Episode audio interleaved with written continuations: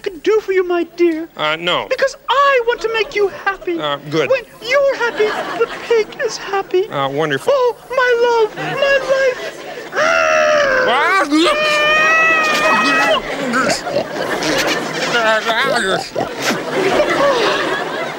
Forgive me for being so forward, but mm, I'm a liberated pig.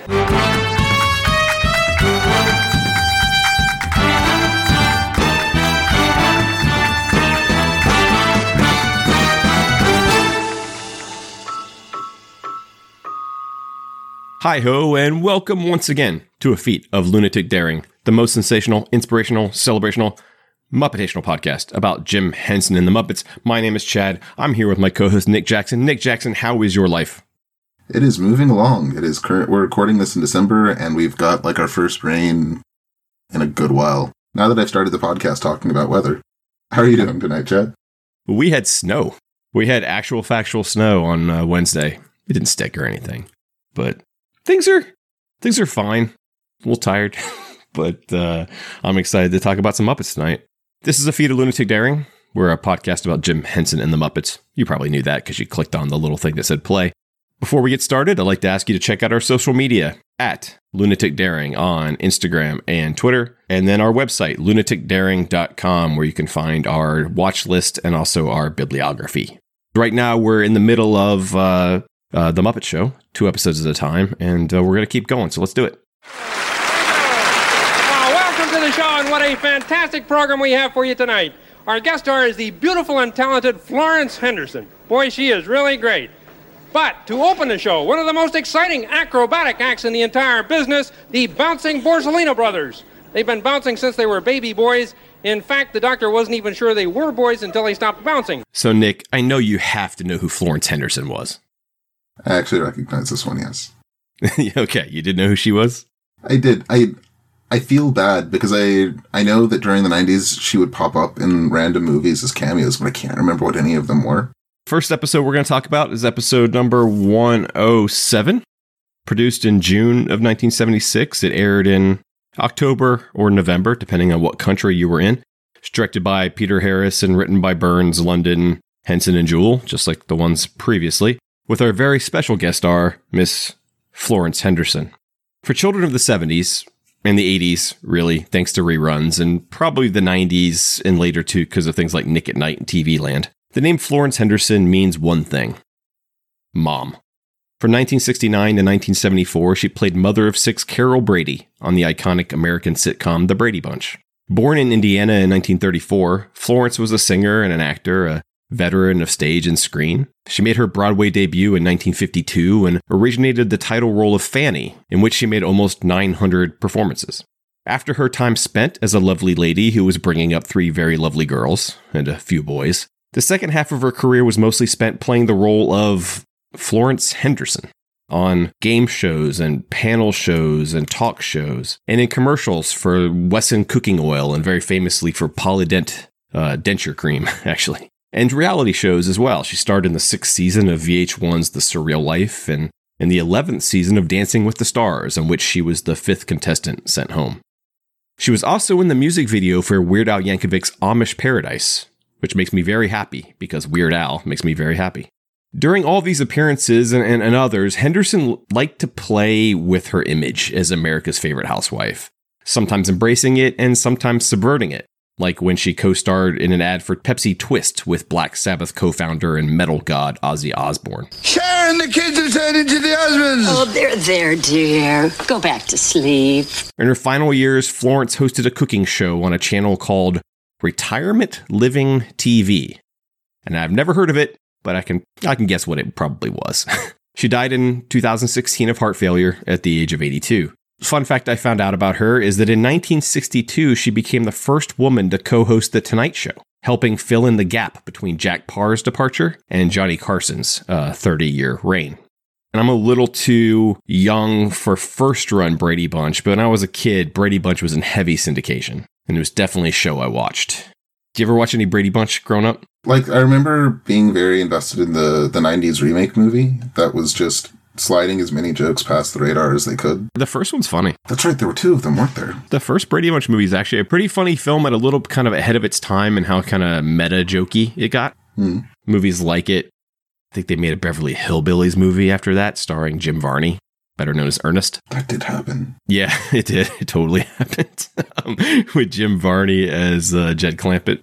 I don't know. Uh, eventually, they got to like Bewitched and stuff like that. These kind of these remakes of these '60s sitcoms. These things all go. These are all cyclical, right? It's when the people who are in charge are remaking things or from when they were younger, right? So that's why we're getting so many Marvel and Star Wars and comic book things and revamps of movies like Iron Eagle and why we have a Karate Kid TV show on Netflix. It's all because that's the age group of people that are now making the decisions. True. Although some of them are definitely better done than others. Like, I'll still stand behind the Josie and the Pussycats movie. I like the Josie and the Pussycats movie. It's really solid. no new faces in episode 107. No, nobody that we haven't seen before. The backstage story in this one is just kind of all about pigs. Yeah. Weird semi racial allegories.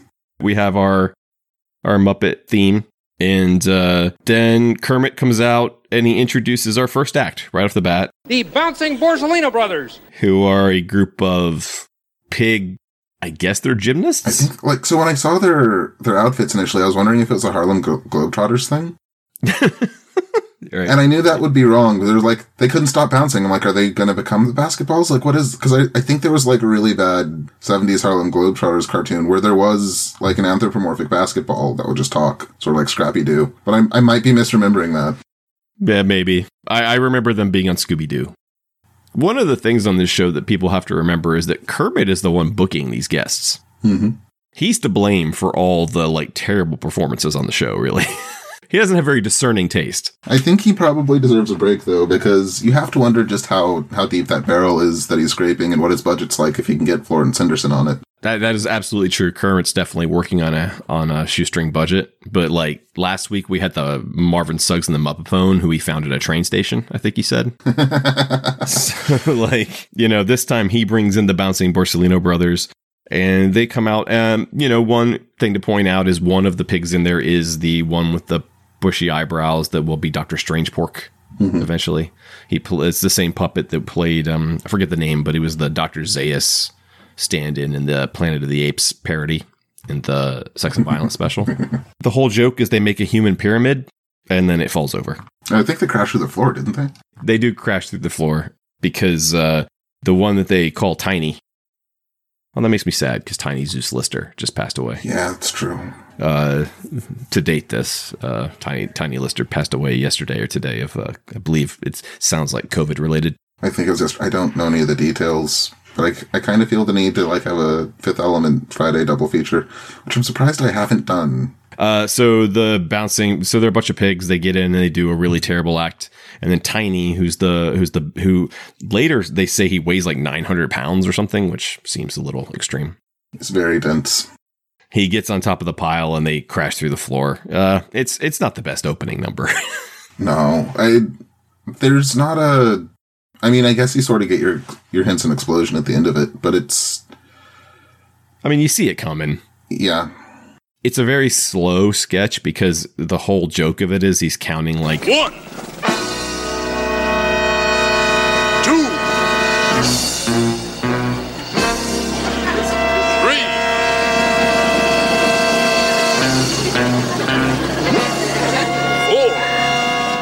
And then he finally gets on top, and the gag is that he falls. And I just thought, eh, that's fine. It didn't really do much for me. But then backstage, the the Borsellino brothers come off stage arguing, and Kermit tells them they're very disappointing. um, that they very much disappointed him, which I thought was cute. He's not the most successful booker. That's all I'm saying. and then he he tells George to uh, he tell oh he tells George to go clean up the stage. I am sick and tired of cleaning up after them lousy pigs. Well, George, you can always quit. What? And get out of show business? I said I can't really tell you much about the backstage story except it involves some pigs, I guess. I mean, there's there's more that we'll be able to get to as we as we move through the episode because their Piggy's courtship style is coming into full focus. Piggy is very aggressive in this episode. She is very aggressive. Temptation was aggressive a few episodes back, but that was a single scene. Yeah. This is something entirely different. This is like borderline not okay. Um, so, uh, so then we have our, our, my favorite, of course, the talking houses bit sketch. the how one house, this is his brother has ghosted in his attic. And so he's on America's 10 most haunted list. Mhm. I cannot wait for these sketches to be gone. They will be gone. the houses, I, I don't believe the talking houses make it out of the first season. And I'm, I'm excited for that. I, I mean, they generally sort of feel like they're filling time. They're just bumpers. They're they're interstitials to cleanse your palate in between bigger pieces, right? Then we get our first production number with our guest star. It's a song called Elusive Butterfly. It was a song from 1965 by a guy named Bob Lind. I had never heard of him before, uh, who was like an American folk rock musician. This number, and I guess Florence is kind of like in this but like kind of misty forest. I don't know how you would describe where she's at. The way that it was shot reminded me of, uh, and I mean, it's, this came out before that, so it might have drawn from this, or some of the techniques might have been drawn from it. But it kind of reminded me of the, uh, the framing sequences for Shelley Duvall's fairy tale series, or fairy tale theater. Like, just the way that she's set up and the way that she's shot, there's not a lot going on. You've, you've got a couple of butterfly Muppets, but there's not a lot, a lot going on in this particular section. This song is so damn 70s. That's all I could think of during this number was one, I, I didn't care for the number one because, like you said, there's not much going on. There's no punchline to it. It's just her singing a song. With some of the other ones like um, can't take my eyes off of you or fever there was always sort of a I, I don't know if it's appropriate to say that it's a subplot but there's a second string running through the sketch Yeah. and we don't really have that here No, it's just Florence Henderson in kind of a flowing outfit singing a really hippie sounding song. or not even hippie sounding, singing a really like the mid 70s adult contemporary folk song. If you were to ask me anything about the song outside of the fact that it features a butterfly, I wouldn't be able to tell you anything about it. So I'm curious if there's like a cover out there that illuminates some other aspect of it. I don't know. I didn't care enough to look up like another version of the song because I thought it was so dull. I, I mean, it would have been a known song in hmm. 76, I think. Watching these two episodes that we watched for tonight, we're going to see, I think, night and day the difference between an episode where the guest star is just kind of on it and one where the episode or one that caters to the guest star more closely. hmm I am wondering a little bit about just like the because I know that they were broadcasts at, or broadcast out of order, and some of them were touched up after. I'm thinking back to the episode with Robo Kermit and him hitting on Piggy Moore. This seems like the way that this episode's framed makes it seem like it's the first time that Piggy's really acting on her attraction. The the attraction level kind of comes and goes throughout the season. Remember, we're still we're still pretty early. They're still trying to figure this out. They're still trying to figure out characters. They're still tossing Piggy back and forth between two operators. You know, they're they're still trying to work out the kinks. But I just thought this nu- number was. Um, now this is seventy six, so this is after the Brady Bunch is off the air, but just after the Brady Bunch, and so I, I'm I'm wondering what kind of image Florence Henderson was trying to put over at this point in her career, because like I said, she did spend a lot of time later in her career just kind of parodying herself, mm-hmm. you know, commercials for kitchen stuff because she was America's favorite housewife, Carol Brady. And I just wonder, this is right in the wake of it, so everyone knows she's Carol Brady when they're watching this. So I guess because she did have a background on the stage, my guess is she wanted to sing some songs. So then we go backstage, and Kermit is yelling at the Borsellino brothers for how terrible they are and kicks them out of the theater. And Piggy is really turned on by this. Yeah, She's just really turned on that Kermit's getting mean. I'm not sure how blurry that line is either. Yeah. because I'm pretty sure at least once during the course of this episode, Kermit's like, I don't. I don't want this. No. But it's kind of a funny idea that that she hears Kermit just getting, you know, what she considers manly by yelling at these pigs. And that gets her to basically um uh, attack him, Yeah. throws herself on him and starts kissing him. Although I don't, I, I imagine it'll become more or less familiar as things go on. Typically in my memory, when Piggy has these affectionate attacks, I don't remember hearing her oink. This is early. I mean, You know, we're later going to get to a moment in this where she bites Florence Henderson. hmm And that's not something Piggy will ever do again. Frank is still figuring out Piggy, and she's a little more feral. She's not quite the diva yet. I mean, she's got a little bit of that, of that in her, but she's more just kind of a jealous psychopath. Yeah. So then we're uh, we're at the dance. Nothing real memorable there. George and Mildred dancing together, of course. Um, Piggy is dancing with another pig. There's a joke about them being floor hogs. That is sort of the theme of this episode, though. That weird, like, not quite prejudice against pigs. pigs are definitely a um, protected class, or a protected group in, in the Muppet Show. Like they are a minority. I, don't- I don't. I don't think it's fair to call them like a, a minority surrogate, but they they do fill that role sometimes. The pigs are, but the pigs tend to be very proud that they're pigs, but they also tend to be kind of dumb. So I don't know. then we get to Talk Spot, where uh, again Kermit's macking on the guest. Yeah, no, like, completely unabashedly. Like, so, Your eyes are like two limpid pools. Oh, that's very sweet. And when I look into your eyes, I'm spellbound. Ah. And, and when I look into those eyes, I see. I see. Come on, tell me what you see. I see trouble. Well, well, well. While the pig's away, the frog will play. Hi, Piggy. Don't hi, piggy me, you frog stealer. Uh, uh, and Florence was sort of playing playing the middle pretty effectively, though, because she reassured Piggy, but you don't necessarily believe that she wasn't appreciating Kermit's attention. Oh no, she's pretty duplicitous in this, I think. hmm Because like she tells Piggy like, "Oh, Pig," she lies because she's like, "No, Piggy, he was just practicing all the things he wanted to say to you." The look on Kermit's face, because you could throw him to the wolves, or Oh, my dear, I'm sure you know about men. But, uh, mm, honey, make one move toward that frog's bod. And then she leaves, and Kermit's like, "All right, now that she's gone," and he starts talking sweet to her again, and she like touches his arm, and then Piggy comes in and I told you I never touch you! karate chops her twice, and then bites her. That feels like Oz was just kind of winging it. yeah, The, it just feels like Oz was just going nuts. they told me that I was too subdued with Piggy before. I guess I need to push it up to eleven. Luckily, she doesn't seem to have teeth. uh, and then we have the UK spot, which is a song that I love. When Henson passed away at his memorial, it, it kind of ends and it, with a like twenty minute uh, medley sung by all the surviving core group of the Muppet performers, singing some of Jim's favorite songs. And Cottleston Pie, Frank Oz sings. It's an A.A. Milne song. He even explains that, doesn't he? I Yeah, he does. He talks about Winnie the Pooh as an influence. Yeah, how it's it's the song that Winnie the Pooh sings when his head is getting kind of fuzzy. I'm a big fan of Cottleston Pie. It's a fun song. It's a nonsense song, but uh, I think it's cute.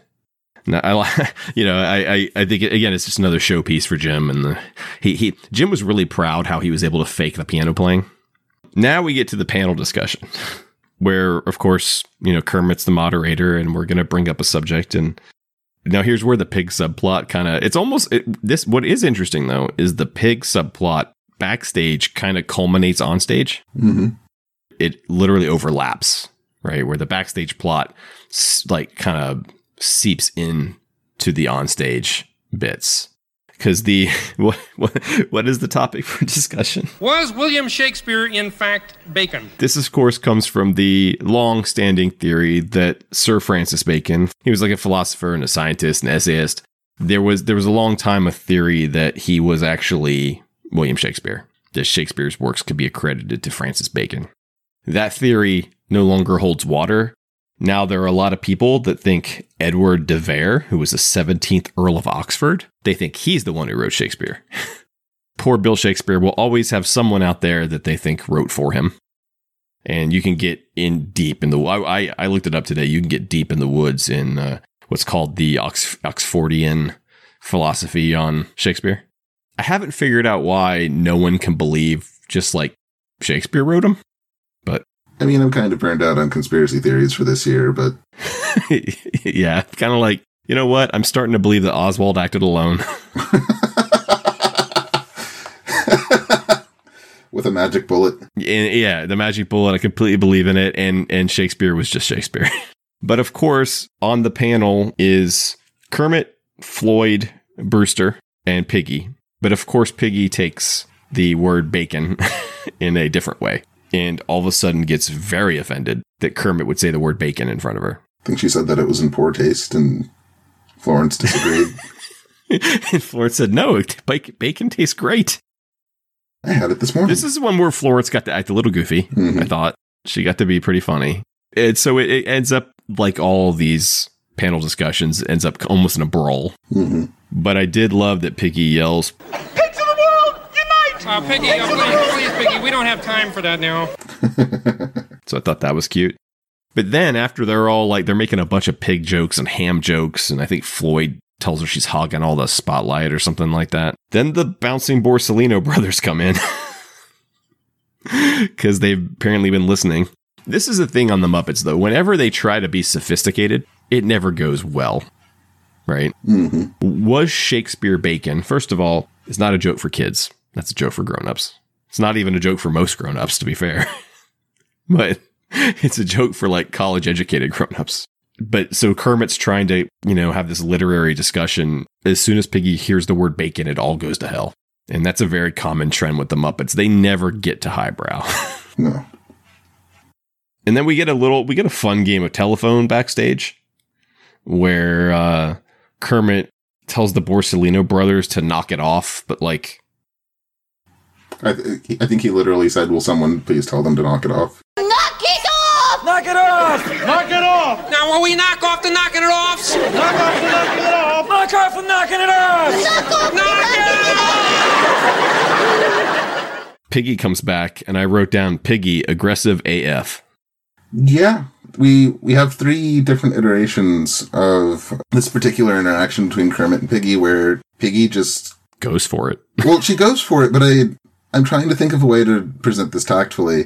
I, I guess there's an old archetype of comic like sketch bits where there's some sort of wild animal that gets more excitable as someone does something that would nominally deter someone from getting excitable. Do do pigs go in heat? Get in heat? I don't know. Like dogs and cats? I gotta assume they do. Hey, Chad here. Um, of course, pigs go into heat. They go into heat every three weeks, pretty much after a sow reaches puberty. Your fun fact for the day. Because like if that's the case, Piggy's definitely in heat in this episode. She could just be feeling things. I don't know. It's pretty aggressive. We get, I think, a funny, a funny uh, Fozzie sketch Hmm. where he's he comes out to do some impressions, and they're all just the same voice. He just Next Cary Grant from all his movies. Judy, Judy, Judy.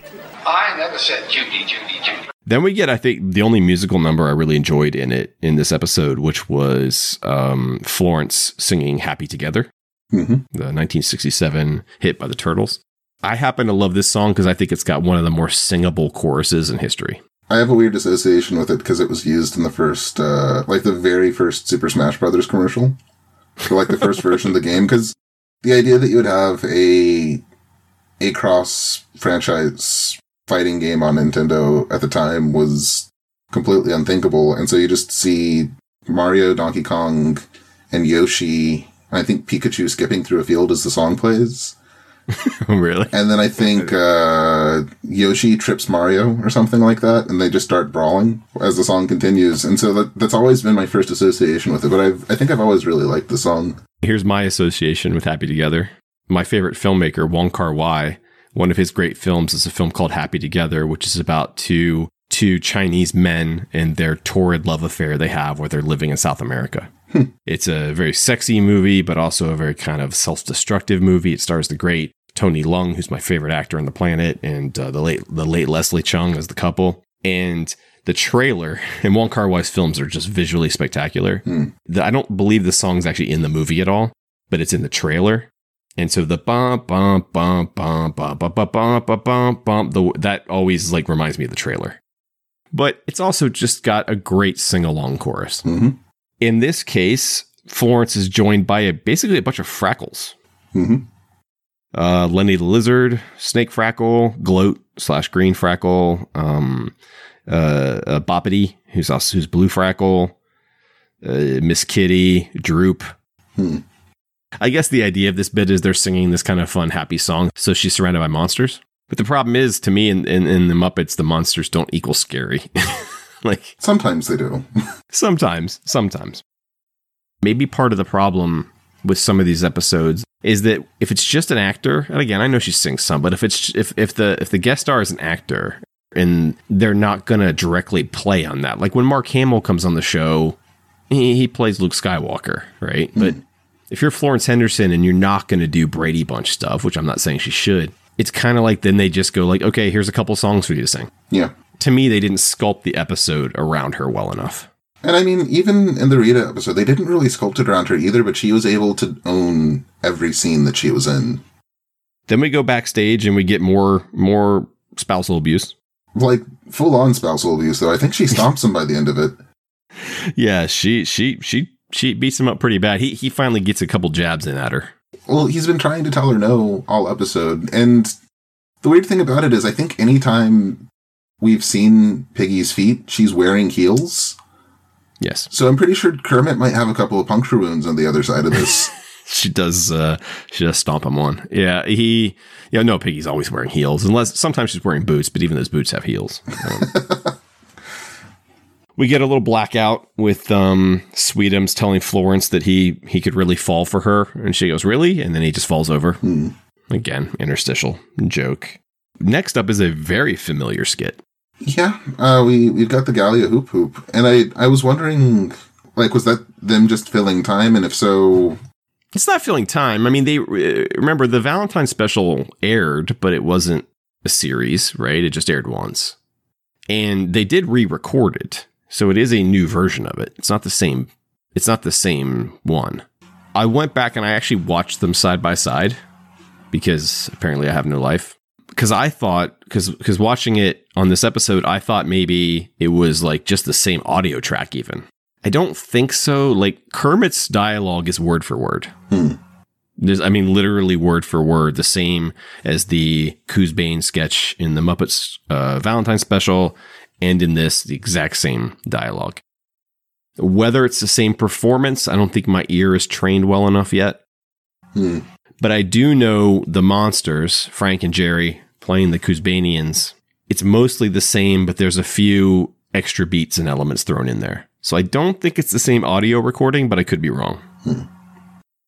But besides that, it is the exact same sketch. I did notice this time around, and maybe I, I caught it last time. I don't remember. But the babies they produce basically just look like Elmo. Like you have a bunch of little Elmos there.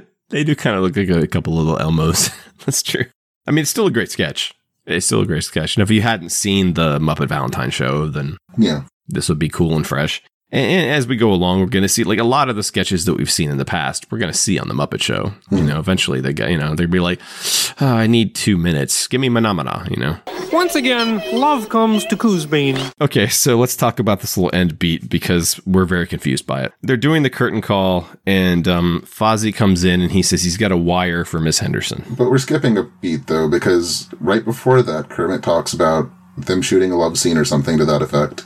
Yes, that's right. He, oh, yeah, he said we really enjoyed. I really enjoyed our love scene together. He might have been talking about the talk spot. That's the like all of it's really nebulous. There's a lot of plausible deniability.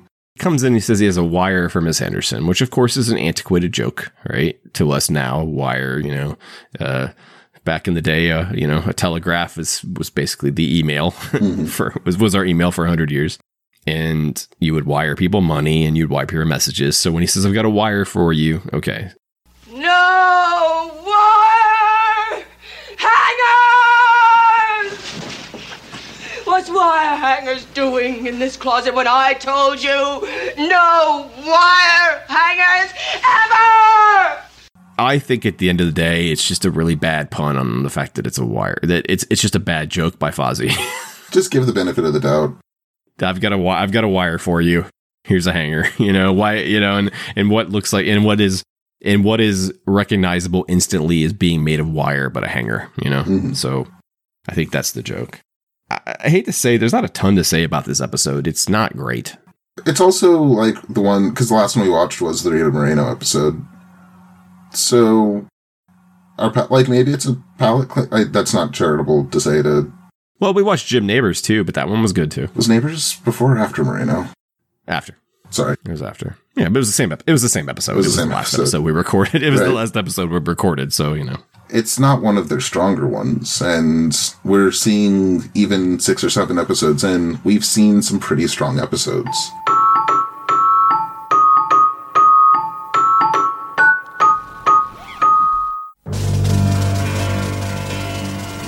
It's the Muppet Show with our special guest star, Mr. Paul Williams. I'm going to see if we go two for two. You knew who Florence Henderson was, and I know you knew who Paul Williams was. Paul Williams is an interesting and paradoxical case because, like, The Rainbow Connection is one of my favorite songs. I knew he'd written that. I knew he'd been attached to the Hensons, or the, to the Henson Company for a long time. I didn't realize just how much of a lot of the other things that have been very, very influential on me had been, or like that he'd been attached to. He was born uh, September 19th, 1940, uh, in Omaha, Nebraska, and his his dad died when he was 13 so he ended up growing up on the east coast or not the east coast excuse me the west coast with his aunt. And he moved to long beach and attended uh, woodrow wilson classical high school. But the thing is he had both a musical career and his acting career and generally when i hear paul williams name i hear it in reference to his music right? Yep. i didn't realize he'd written uh, i i've been a, a big bowie fan for a long time and uh, so Bowie had a song on Hunky Dory called "Fill Your Heart," and I didn't realize that it was a cover. Which Hunky Dory was one of Bowie's earlier albums, but the the thing with a lot of the the guests that we've seen so far, they'll have long reaching careers. They'll still be active maybe today in many cases. Like Paul is also still active, but they're always sort of like, at, at least in terms of my personal experience, they're on a parallel track, and I don't see a lot of the stuff that they've touched. Paul Williams has just sort of been weaving in and out of my life, like, for years. Uh, he had a random bit on Dexter's Lab. Rainbow Connection is, as I said, one of my favorite songs. I've got a buddy that's been trying to get me to see Phantom of the Paradise for at least 10 years, and he's got a lot of songs that are still very present in cultural consciousness, like uh, We've Only Just Begun by the Carpenters. These are things that he wrote. Yeah. And then he also did a, a good no- amount of acting. A, apparently, he was the villain in Phantom of the Paradise. He was also in Battle for the Planet of the Apes, which I realize that I'm weird because Planet of the Apes, the original Planet of the Apes, is is important to me as I think Star Wars is to Chad, which is a weird thing, but it like I I guess I just caught it at the right time. I'll introduce my friend Derek. He's the biggest uh, Planet of the Apes fan I know. You're not the only one. You're not the only one. I still have to track down that cartoon though. So to to go through, like I, I've touched on a number of the different musical bits. The songs that he performed in the episode that we watched mostly weren't ones that I recognized. I think they were contemporary in the '70s, and people probably would have known what they were, but I they just sort of exist outside of my purview. And then his film and television career, he composed and sang "Flying Dreams" for the animated Secret of NIMH. Like, obviously, he was very involved with Jim and the Muppets, and he was very involved with Muppet Movie and the Emmet Otter's Jug-Band Christmas, and he voiced the Penguin in Batman the Animated Series. Oh yeah, he did. That's right. He did. I forgot about that. He's also very well known because he he was in all the Smokey and the Bandit movies. Now get to Texarkana and back in 28 hours. That's no problem. It ain't never been done before, hot shit. Watch your language, little lady. The problem is that Coors beer, you take that east of Texas, and that's, uh, that's bootlegging. You know, I believe you're just a little bit scared. That's great psychology. Why don't you just say something bad about my mother? Does Burt Reynolds ever actually host an episode of The Muppet Show? Because I feel like we've had at least two people so far who are like, but they just love Burt Reynolds. Like there's going to be this weird sub arc. Burt was not. Um, Burt didn't. I don't think Burt had the right sense of humor. Oh. put it that way. But he's been active as recently, uh, I think 2014, the last Daft Punk album came out. Wait, he was involved in the last Daft Punk album. He wrote one, of, or he sang on one of the most best songs on the album. It's this like long, very rambling one called Touch, which makes sense, but like the collaboration of Paul Williams and Nile Rodgers is something that I, I didn't really properly appreciate until I got to read about more of Paul Williams' back catalog. And did he also have a documentary about him recently? He did, and it's I've got to I've got to reference the title because I think it's something to the effect of "He's not dead yet." Yeah, it's like I'm not dead yet, or he's not dead. Yeah. I haven't seen the documentary. I'll I'll have to track it down because he's like as a, an individual, independent of his work with uh, with Henson, he's really interesting and and a really good songwriter. Yeah. What's important about this episode, though, like you you said, though, is that this is the beginning of his relationship with Henson. Henson was already a fan when he brought him onto the when when they asked him to be a guest star, and this started a relationship that would lead to, like you've mentioned, the Rainbow Connection. I mean, not just him, by the way, is also with Kenny Ascher, mm-hmm. I believe, is his songwriting partner that also wrote Rainbow Connection with him. But this is the beginning of a very fruitful relationship with the Muppets that is going to actually go beyond Jim's death. Hmm. Because uh, Paul Williams wrote all the great songs for the Muppet Christmas Carol as well. And like the thing is, the episode itself all kind of blurs together for me. And I like I I watched like I I finished rewatching it this afternoon. And it's that's not to say that it's a bad episode, but like the entire all of the jokes about Paul are just talking about how he's short. Paul Williams is five foot two. He was a really good sport about it, but it's like he there was, was no. Was. It didn't seem like there was any progression or through line. So, uh, episode 108, Paul Williams, uh, same director, same writers as before. Shot in June is 1976, debuted in October 1976. We do get a brand new spanking character in this one, though. It's true. I've been looking for him for a while, but he's only half of it. We get well, yeah. Uh, his his uh, his his buddy's not going to show up till season two. Uh-huh. But uh, we meet Doctor Bunsen Honeydew, uh, the mad scientist, genius, crazy person, whatever you think he is, that heads up Muppet Labs. He's named Bunsen Honeydew because one, after a Bunsen burner, because he's a scientist, and two, because his head looks like a melon. He's of course uh, voiced and, and, operated by Dave Goelz, and he was designed uh, sketched out by Jim and then built by Dave Goelz uh, in, in the Muppet Workshop. He seems to be a live hand puppet, and I couldn't find any information on who would be running his hands. Looking at the credits, my guess would be maybe John Lovelady. I can't imagine Frank or Jim coming in and doing arms for one of Dave's characters. They, there was a little bit of a hierarchy, you know? Hmm. It could be Richard maybe doing it. But if I had to put money on it, probably John Lovelady. But I couldn't find any. I couldn't actually find anything to tell me because if you watch it, it's obviously being operated by two people. Mm-hmm. You mentioned this before we started. We do see Robin in this for the first time on the Muppet Show, but he's never named though.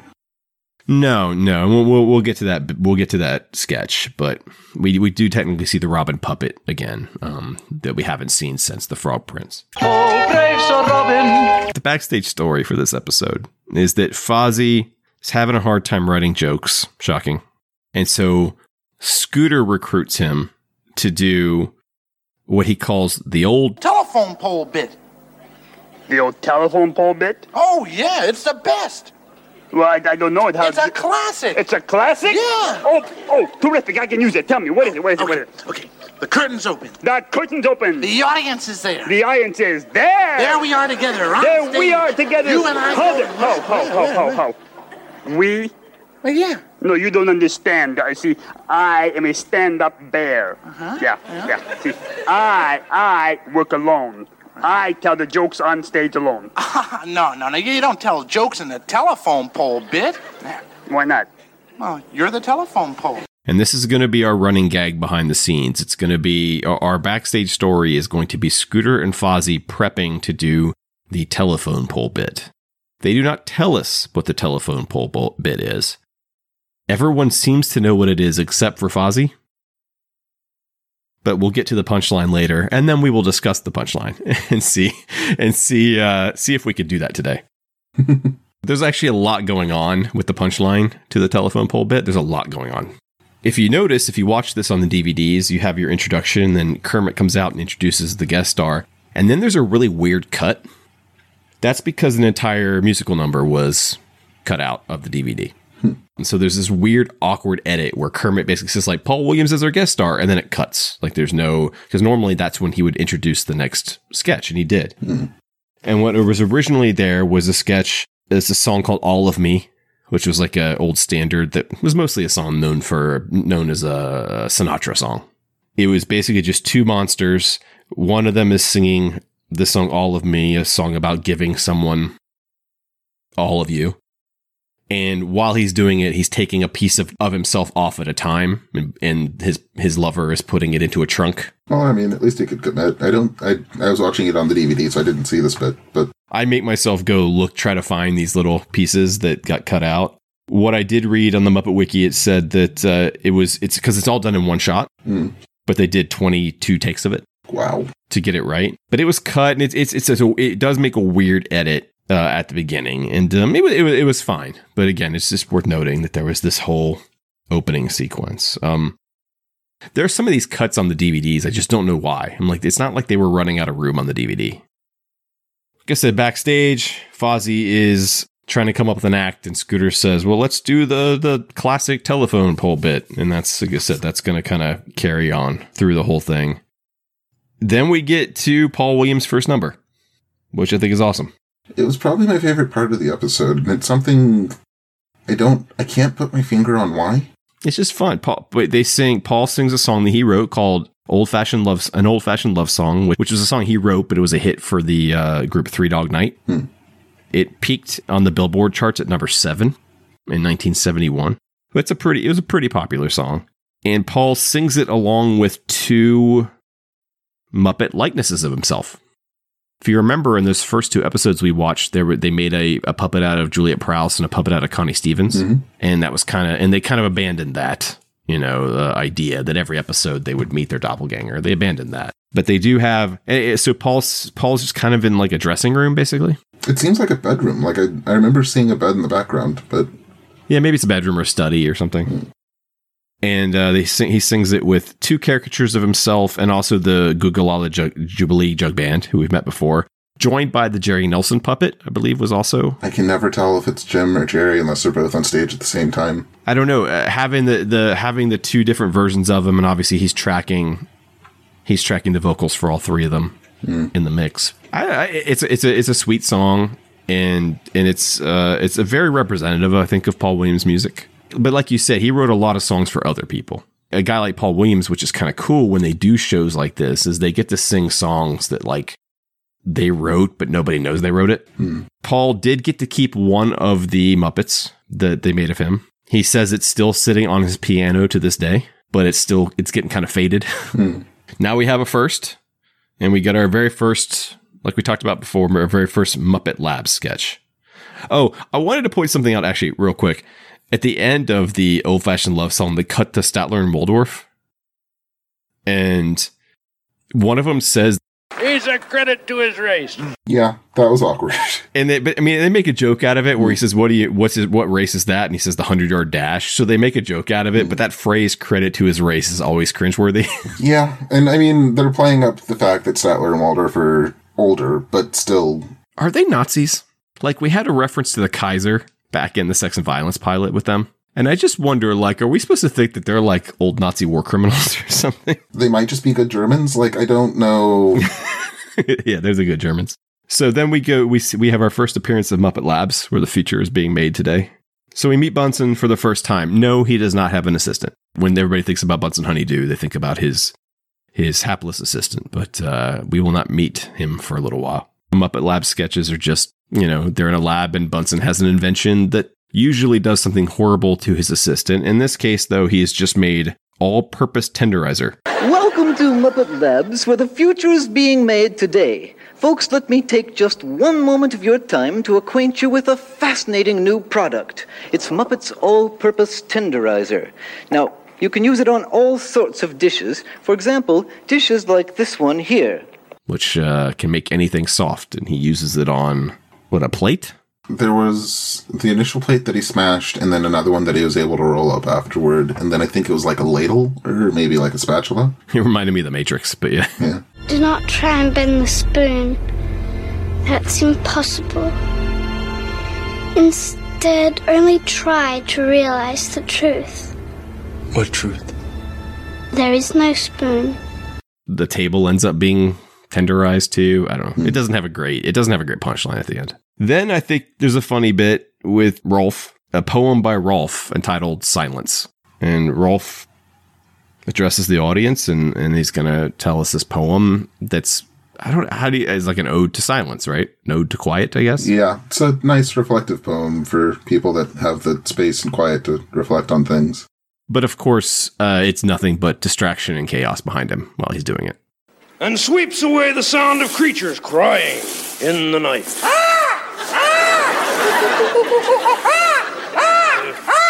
Creatures crying in the night. And cry we must, for we have tasted the forbidden fruit. But lo, lo, the faceless name. The faceless names, the nameless faces whisper of our woes. Uh, but, but, o- but overall, but overall, the blessed silence falls, sweet serpentines of silence, singing their sad song. He's and Janice is there and Floyd's there and George is like sweeping up around him. Scooter comes in with the radio. Yeah, they're all just making noise. And at the end, Kermit comes in and Uh, could you hold it down, Rolf? We're trying to do a show here. very rare interaction between Rolf and Kermit. True. I'm guessing that someone else is operating Kermit in that moment, would be my guess. But very rare interaction between the two of them. You don't get to see that often. Then we have a little blackout piece where, oh, so yeah. So like we said, Paul Williams is, is a short man. And so he basically just addresses the audience and tells them that he wanted to be on the Muppet Show so he could be the tallest person on the show. But that doesn't work out because who shows up? It's um Sweetums, uh, Thug, and then one of the from the Connie Stevens. Mutations. episode- Yeah, mutations. yeah. He kind of gets sad because now he's now he's a short guy again. For the first time in my life, I will cry in front of 30 million people. Then we find Fozzie backstage practicing being a telephone pole. It's almost like a, it's almost like he's in an acting class. And Hilda kind of makes fun of him and said, uh, but then uh, he she's like, no one believes you're going to be, you would be a telephone pole. And then uh, like a literal lineman comes in, like a, a telephone lineman singing uh, Wichita Lineman, which is an old Glen Campbell song. And uh, proceeds to like basically put a telephone wire on Fozzie as he stands there. So, you know, what does Hilda know? so we get another at the dance. It's more like, you know, George and Mildred again, and Piggy with another pig, and um, Janice is dancing with Floyd, I think. That was in it. It was uh, Zoot. And then it ends. Okay, we have to talk about Animal's abuse of women. So this this bit ends with Animal asking if his partner wants to to go to take a trip. I, I think. And to be fair, he never asks anyone to do anything he won't do himself. Oh no, no, he went down with her.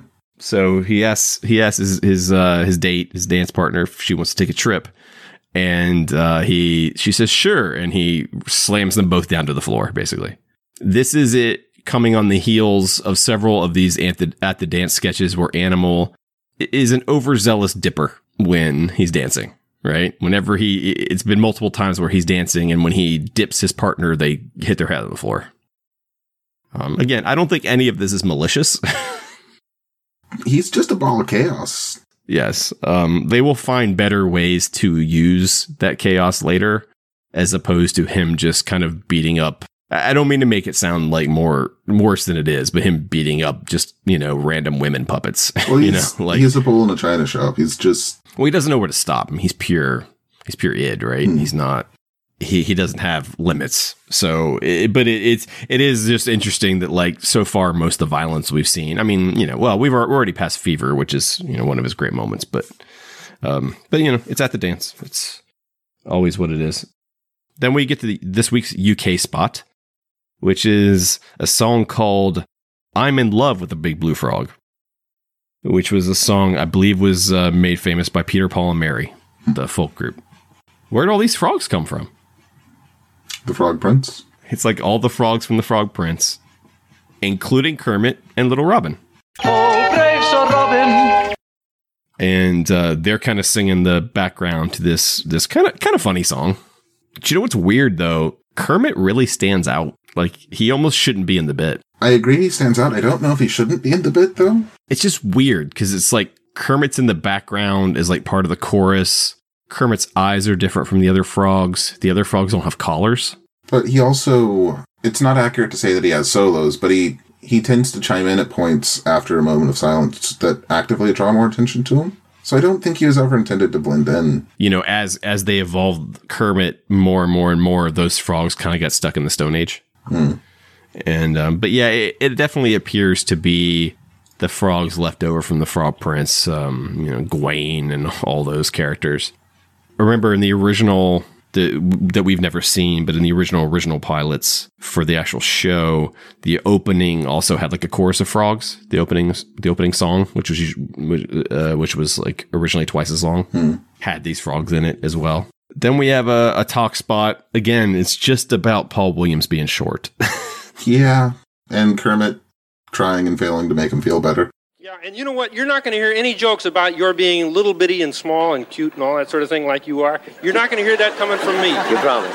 No. Us little guys got to stick together. Oh, yeah, listen. And besides that, there have been a lot of famous people who were small in size. It's true. Sure, like Napoleon, Uh, Truman Capote?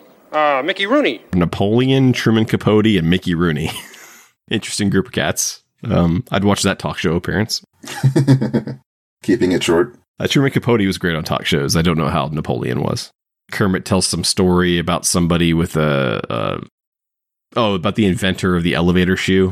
And yeah, and at the end, he uh, pushes a button on Paul, and Paul goes flying out. Yeah, I guess he's on wires. Yeah, I'm pretty sure he was on wires. Like, I don't know if you saw him, but and they just yank him out of the frame. but he didn't go up and back. He went straight up, I think. yeah, he's got to be wired to a crane above the set, and they just kind of yank him up. It is a weird moment. it's a very weird moment. I don't know. It's a talk spot. It doesn't have a whole lot going on. Backstage, Fozzie is still in his method acting, trying to master the art of being a telephone pole. Um, when he gets a visit by a woodpecker, so he's apparently doing a very good job. Now, Paul Williams was also an actor, and so here comes a comedy bit with him and um, the monster known as Beautiful Day Monster is the technically the monster's name. Beautiful Day Monster was mostly like he, he got that name because he was in a skit called A Beautiful Day on the Ed Sullivan Show. And so he never was really given another name. So he's just Beautiful Day Monster, which is very awkward. And he's trying to buy a ticket to Pittsburgh.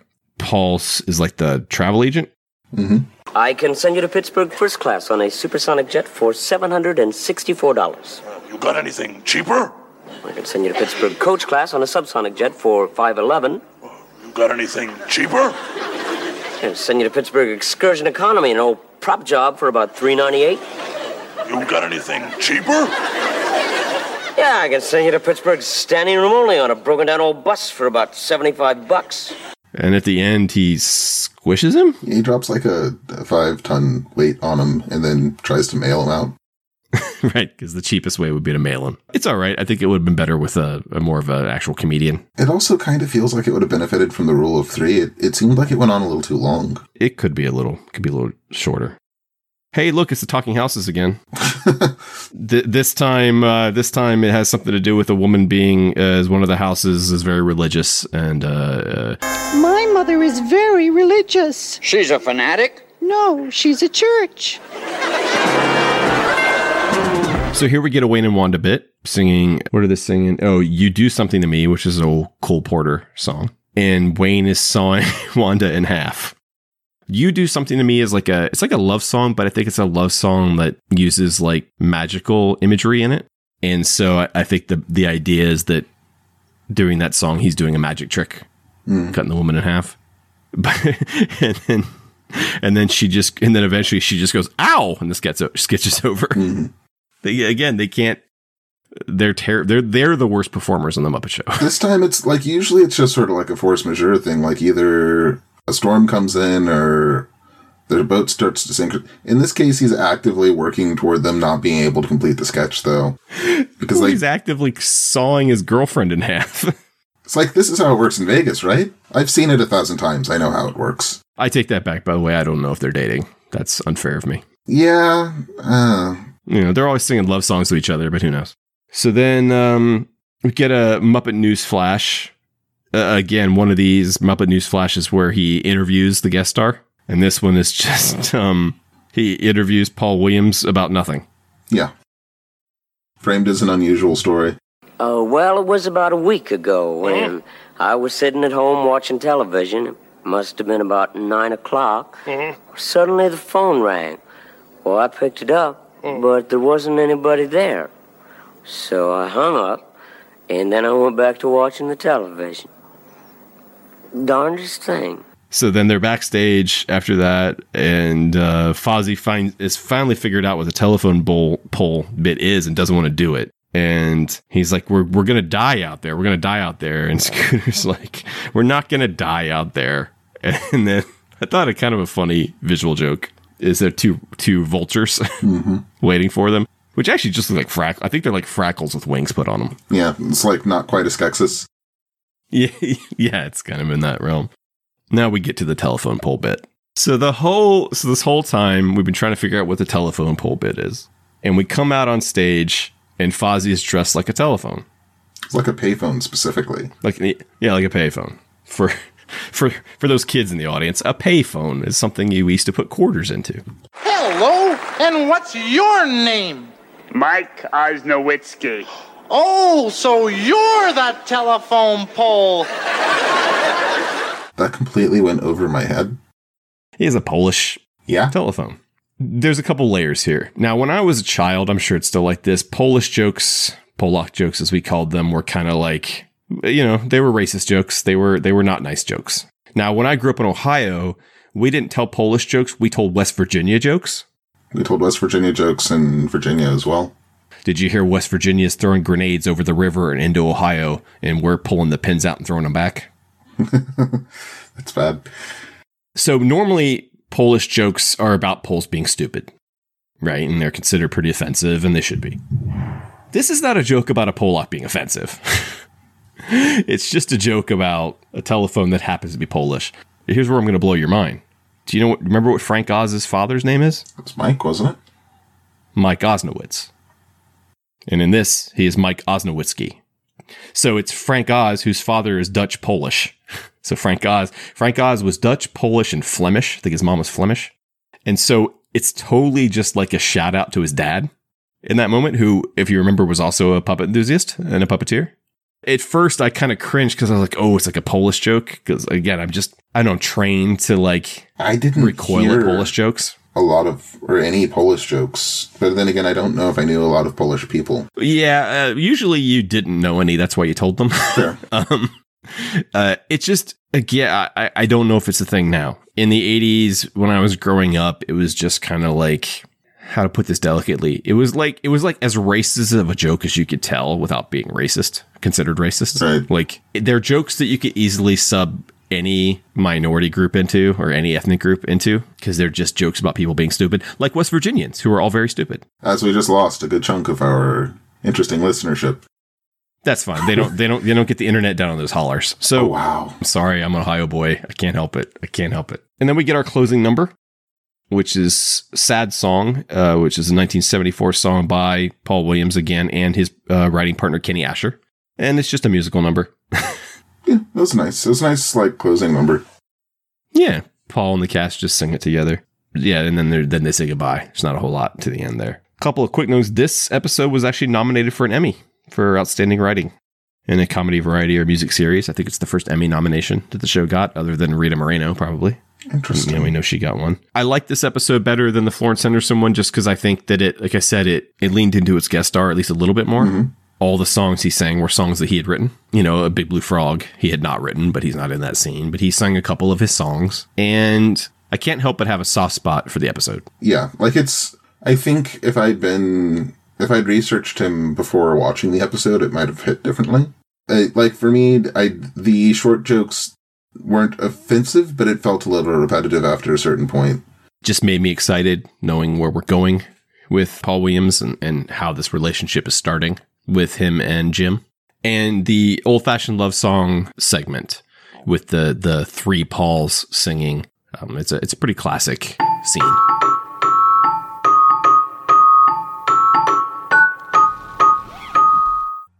Next time, good grief, the comedian's a bear. So next episode, our guests will be we're going to be watching episodes 109 and 110 with Charles Aznavour and Harvey Korman as our guest stars. Charles Aznavour, I'm going to tell you, I didn't know anything about him and doing my research, crazy life. Like this guy is bigger than if you if you don't know who he is, you're going to be stunned. I have no idea who he is. His resume is incredible. And I would like to apologize in advance to my friend Sarah if I mispronounce any of the Armenian names that I'm going to have to try to say uh, next time. Because I love the Armenian people, but man, the way they spell their words is uh, it's tough. it's, it's it's real tough for uh, my American brain. Two more episodes down. We're chugging along. Moving right along. Yep. We're moving right along. Exactly. Check us out on social media and the website. Uh, I'm Chad. I'm Nick. And uh, we'll we'll we'll talk to you in I guess two weeks.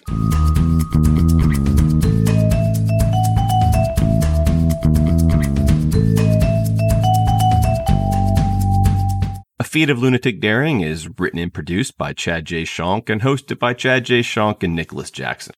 Music by Seth Podowitz. And a proud production of Antithesis Audio. Yeah, this show is good for what ails me. Yeah, well, what ails you? Insomnia.